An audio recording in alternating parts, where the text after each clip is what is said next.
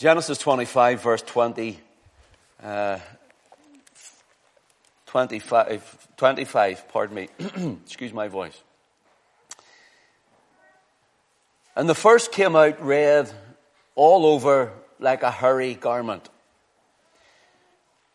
And they called his name Esau. After that came his brother out and took hold on Esau's heel. And his name was called Jacob. And Isaac was threescore years old when she bare him. And the boys grew, and Esau was a cunning hunter, a man of the field. And Jacob was a plain man dwelling in tents. And Isaac loved Esau because he did eat of his venison. But Rebekah loved Jacob. Keep your Bible open. Let's pray. Father, will you settle us in your presence?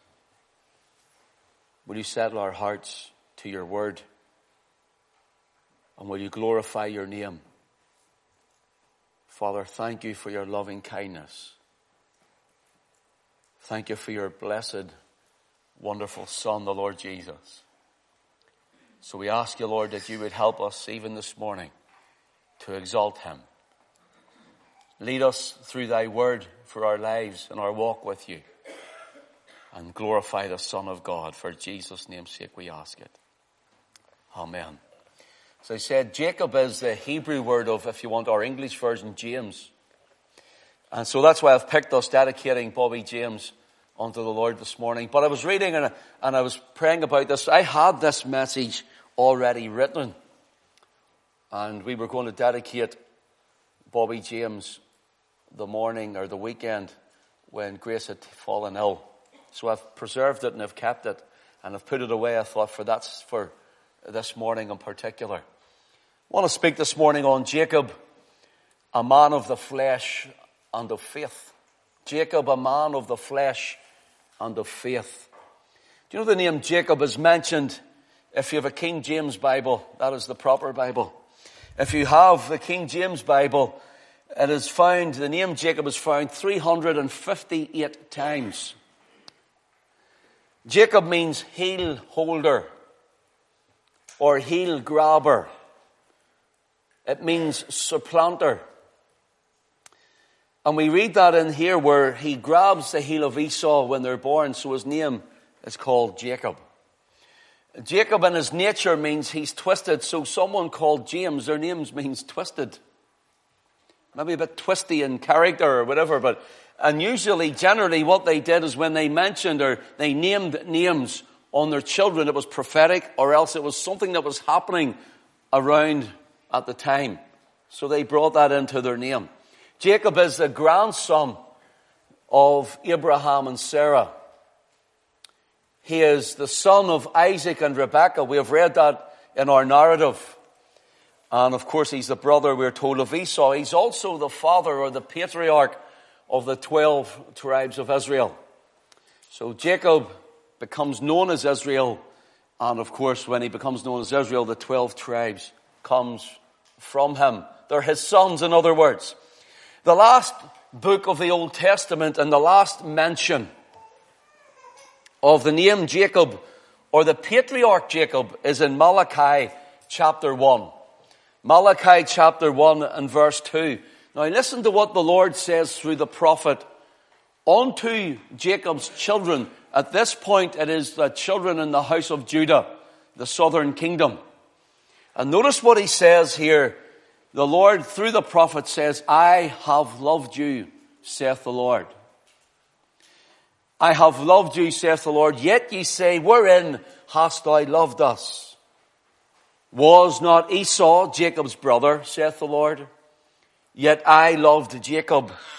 And verse 3 says, And I hated Esau. Imagine God saying that. God said, I hated Esau. Esau despised his birthright.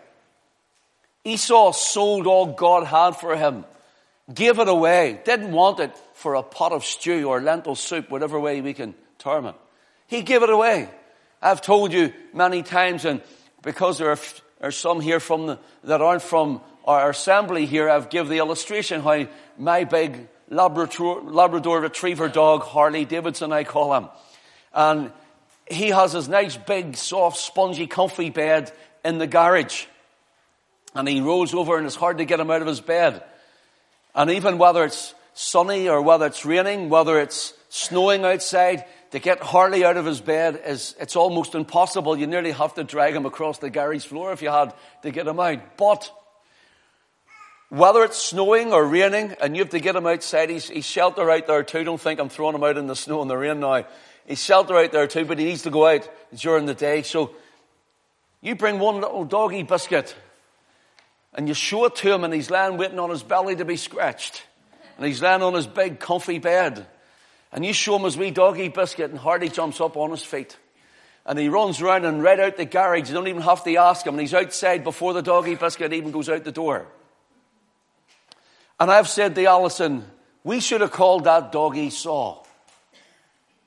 She says, why? I says, because Esau sold everything that he had that was good for a pot of stew, for a bowl of soup.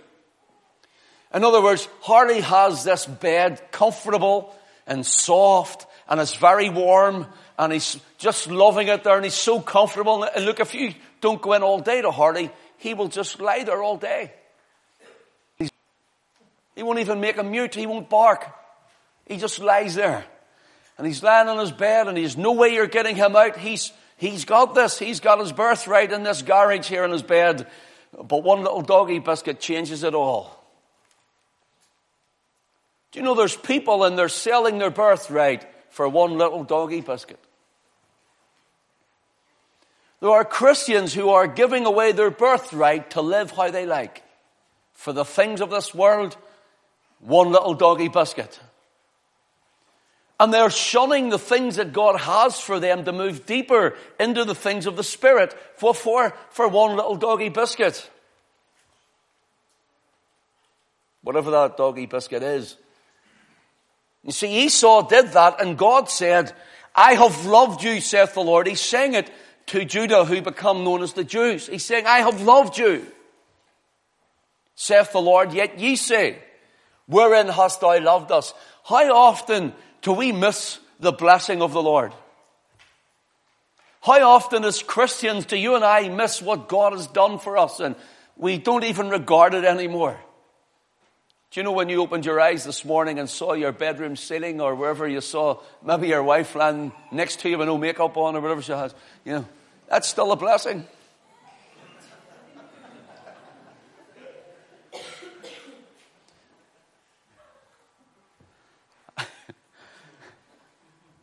I said one time to Alison, I shouldn't be telling you all this, but anyway, I said one time to Alison when we were in Whitewell and we were having early morning prayer meetings. And they were at 5, 5.30 every morning.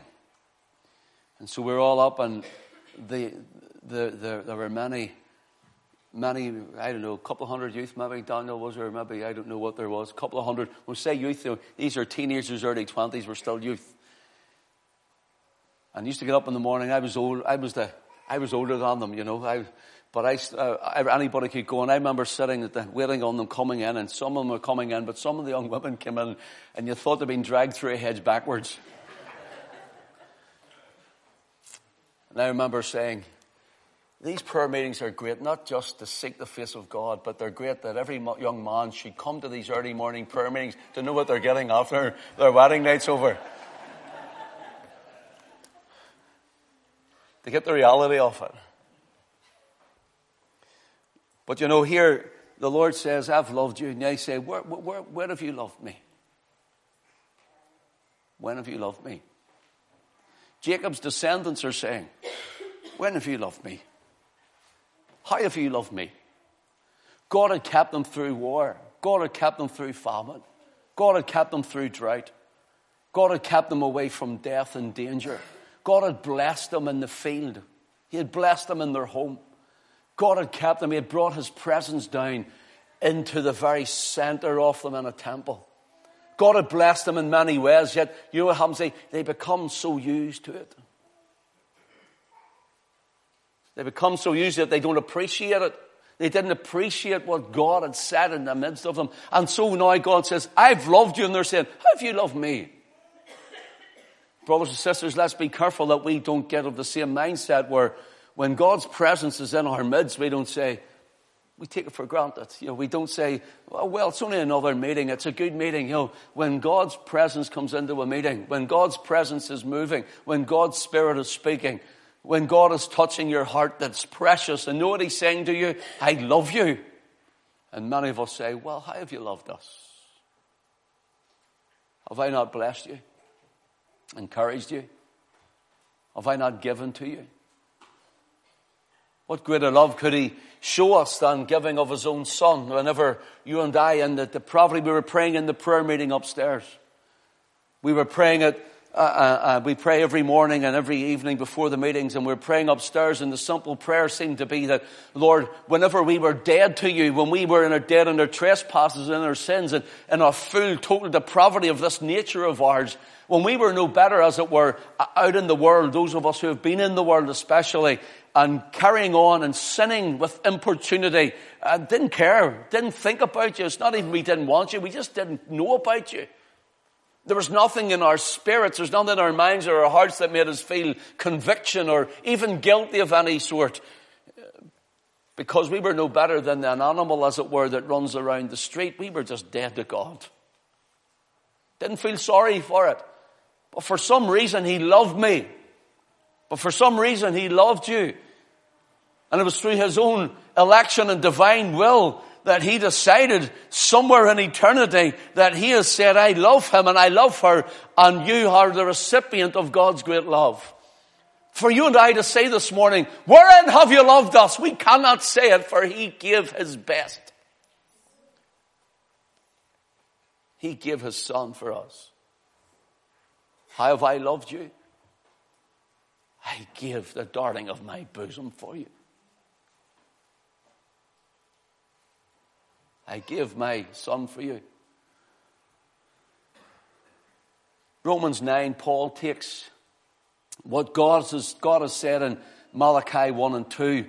And Paul reiterates it in Romans 9 and 13. It says, As it is written, Jacob have I loved, but Esau have I hated. We tend to find it hard that God says those words, have I hated? But I have something to tell you. God hates sin. He hates it. And God is justified and right to hate everyone. For all have sinned and come short of the glory of God. But in His great mercy, with his big heart of love, for some reason, he looked at a wretch like me.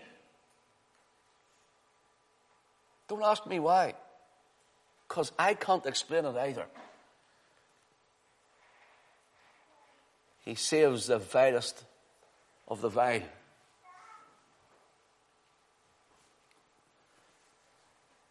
In the New Testament, Jacob's last mention is this. It's found in Hebrews chapter 11. Hebrews 11 known as Faith's Hall of Fame. Hebrews 11 and verse 21 says these words. Now take note of this. This is important. By faith, Jacob, when he was a dying. Now notice the words by faith. We're speaking of Jacob, a man of the flesh and of faith. By faith, Jacob, when he was a dying, blessed both the sons of Joseph and worshipped. Here's a man now worshipping. Worshipping in faith. And worshipping leaning upon the top of his staff. Now, some people say that if you go to Genesis chapter 48, if you're near, still in Genesis 25, keep your thumb in it or mark it, and go to Genesis chapter 48, and we'll read a couple of verses just to show you this. This is where Hebrews 11 and 21 is speaking of. Let your eye run down to verse 12. And Joseph brought them out, that is Ephraim and Manasseh, that's his two sons, Joseph brought them both Ephraim and Manasseh in his right hand toward Israel's left, and Manasseh in his left hand towards Israel's right. And he brought them near to him, and Israel stretched out his right hand and laid it upon Ephraim's head, who was the younger, and his left hand upon Manasseh's head, guiding his hands wittingly, for Manasseh was the firstborn. And he blessed Joseph and said, God, before whom my fathers Abraham and Isaac did walk, the God which fed me all my life long unto this day.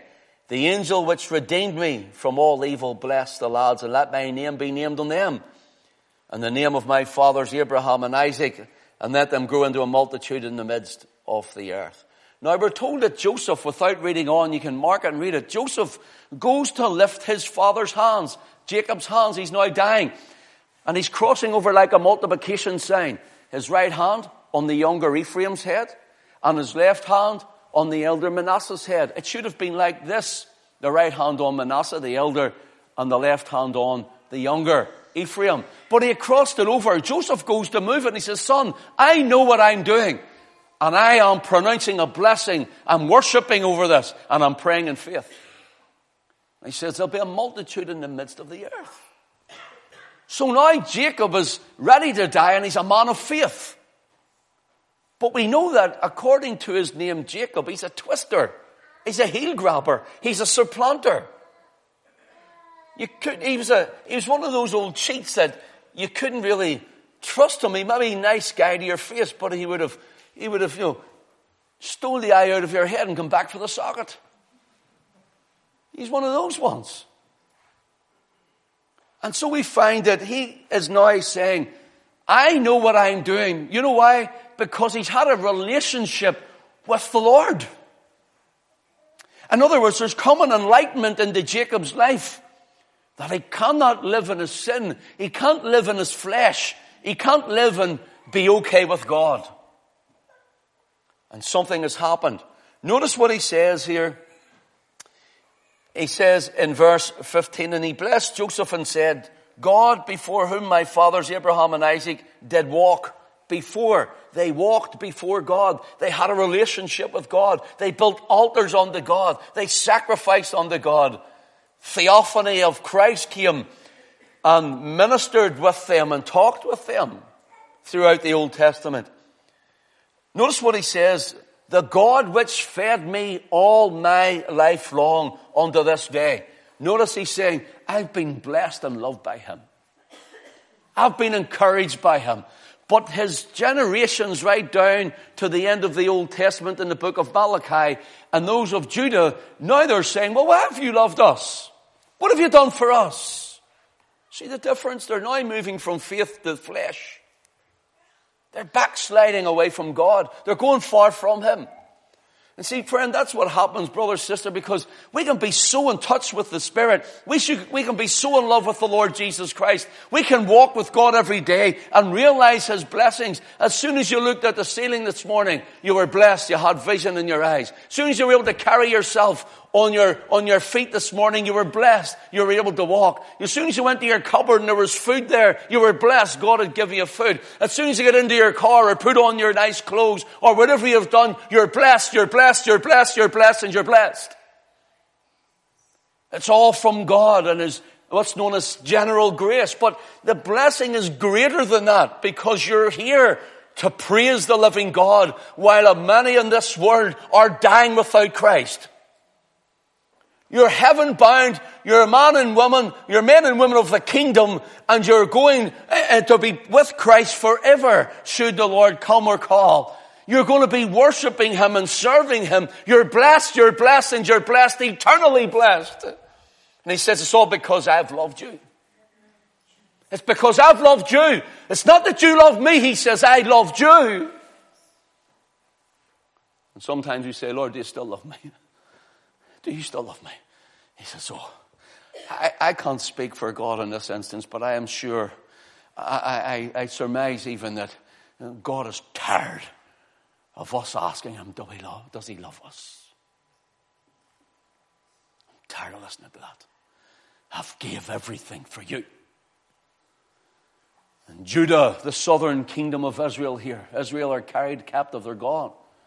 And now Judah's left and he's blessed them and encouraged them even through their sin. He's been long suffering with them. He's given them time and space to repent and still they haven't. And he says, I have loved you. He's calling to them. I've loved you. And they say, have you loved us? Oh, brothers and sisters, God forbid that we would ever in our own hearts ever say, have you ever loved me?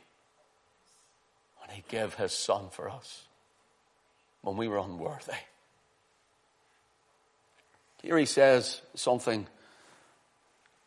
And he says in verse 16, the angel which redeemed me from all evil, bless the lads.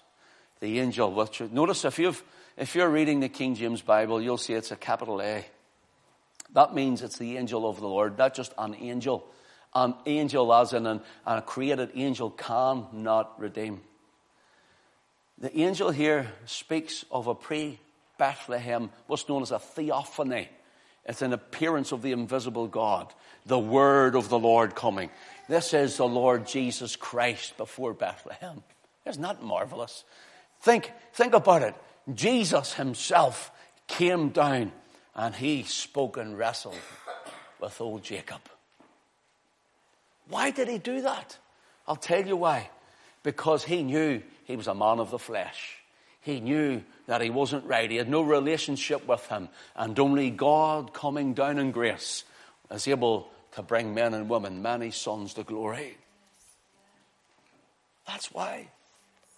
And it's the angel, he says, which redeemed me, bless the lads. The same Jesus which saved me. The same Jesus which saved maybe all of us, or the vast majority of us here this morning. This same Jesus still saves sinners today. He still redeems. He still heals. He still baptizes with His Holy Spirit. And this same Jesus so come in like manner out of heaven, said those men in white to the disciples, as ye have seen him go into heaven the angel which redeemed me from all evil, bless the lads. And Jacob says, let my name be in them. In other words, Jacob Israel is your name. It says in Hebrews 11, so Hebrews 11 is mentioning this, that which happened here. And Hebrews 11 says this, by faith when he was a dying, Jacob blessed both the sons of Joseph and worshiped leaning upon the top of his staff. Now, many people have thought this means he's pulled himself up in the end of his bedpost. But I would beg to differ because we don't know if he had a bedpost or not. The beds were different then. They were just flat, old flat beds. Maybe sheepskins and rugs and goat skins on them, and they lay on top of them. A pile of them. But rather here, his staff is when he's traversing through life. And what the, the, they did with this great big staff, you know, it wasn't just a stick, it was a great big staff, near probably the height or bigger than Jacob himself.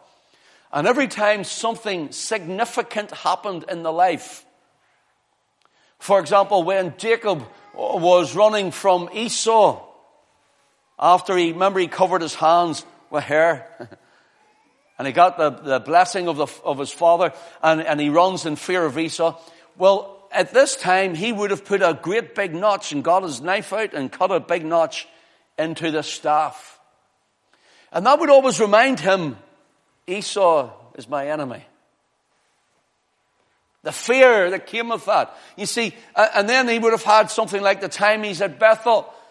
And when he's at Bethel and the, the ladder or the stairway from heaven to earth and the Lord's at the top of it and the angels of, of God are ascending and descending on it. What a vision! And so he would have got another notch into that. Or the time Laban, remember he, he served for seven years and he got the wrong wife and he had to go another seven years. You'd think he'd learned his lesson, wouldn't you? And he served another seven and he tricked Laban and he had to, to depart from Laban. And listen, we have that little we have that little saying, no, Mizpah, the Lord watch between me and thee while we are apart one from another. We get it in little cards and it's lovely, you know, you're traveling and I'm traveling away. We're never going to see each other for a while. Mizpah. That's not what it means, by the way.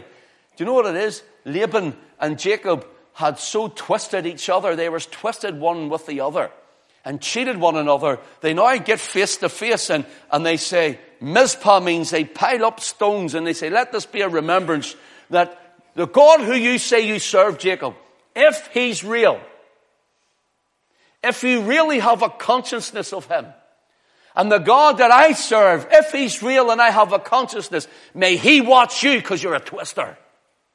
And may he watch me for I'm a twister.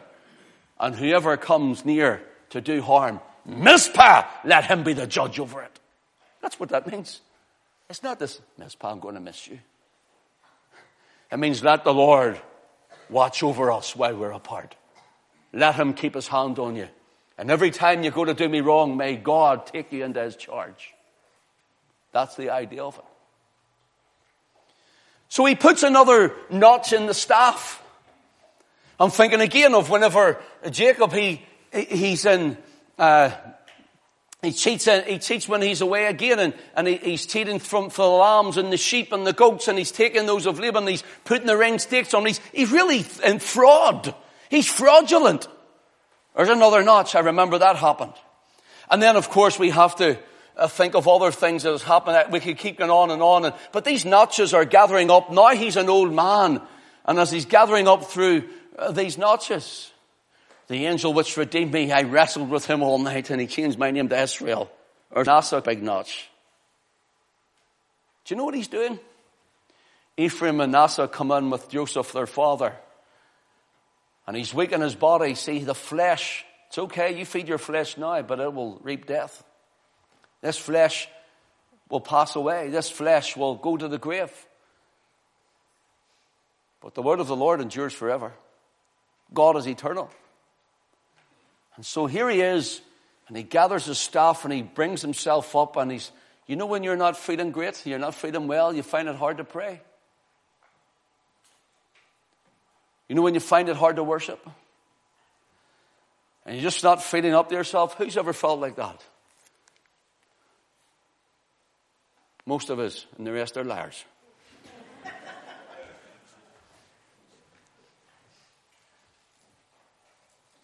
You've just broken our commandment. Do you know what you're feeling? Jacob felt like that. And he had to take everything in him. And he looks at his staff and he says, I remember this. And you saved me from death. I remember this and you saved me out of trouble. I remember this and you visited me from heaven. Oh, I remember the angels. I remember the Bethel stone where I laid my head and the anointing of it with oil. I remember it. You see, and as he starts to remember, I remember I wrestled with the angel of the Lord all night. I remember you came to me. I remember it. I remember it, oh God. You're living. You're real. You're alive. And he starts to strengthen himself up. And with the faith that's generated looking at this staff, he lays his hands even unexpectedly in the multiplication sign. And even blesses outside that which is normal. You see, the difference is you can, you can trust God for the supernatural. You see, we think it should be this way and this is how it's going to happen. But God says, no. He's going to be the one who'll be a company of nations. And he'll be the one who'll be a great nation. And it's not the other way around. So Jacob had to obey God and bless like this And it was faith in his heart that I'm going to die and not see this. But I know you're going to carry it on. You know, sometimes when you're praying for loved ones and you haven't seen them saved, sometimes you're praying for loved ones and you're just wishing they'll come to faith in Christ and maybe you're feeling, what if I die and they're not, they're not saved? You need to leave them with God and pray on in for them. Because God is not unrighteous to forget your labors. And even when we pass on this life, He remembers that which has happened. And He will carry it on. Listen, folks, I can tell you and honestly say to you, I've only started this in about another four pages and I haven't got down half the first one. I might do another piece if I get a chance next week. I don't know. Listen to this. This is what I've written. Note this. At Jacob's birth, he grabs a heel to claim the birthright. At Jacob's death, he grabs the staff to impart the birthright. I'm going to say it again. I want you to get it. At Jacob's birth, he grabs a heel to claim the birthright. At Jacob's death, he grabs a staff to impart the birthright. Jacob started life in the flesh and he finished in the spirit. He started life without faith and finished it in faith. Jacob was born in sin, but with an encounter with God. During an encounter with Jesus, his life was changed. See the man and the woman who say, Oh, I've met Jesus, and by faith I believe in him, and I've got saved, and there's no change of life. I can tell you they haven't met Jesus. I'm just being honest with you. The man and the woman whose lives have not changed, I don't mean they've become rich. I'm talking about in holiness and right living. They have not met Jesus.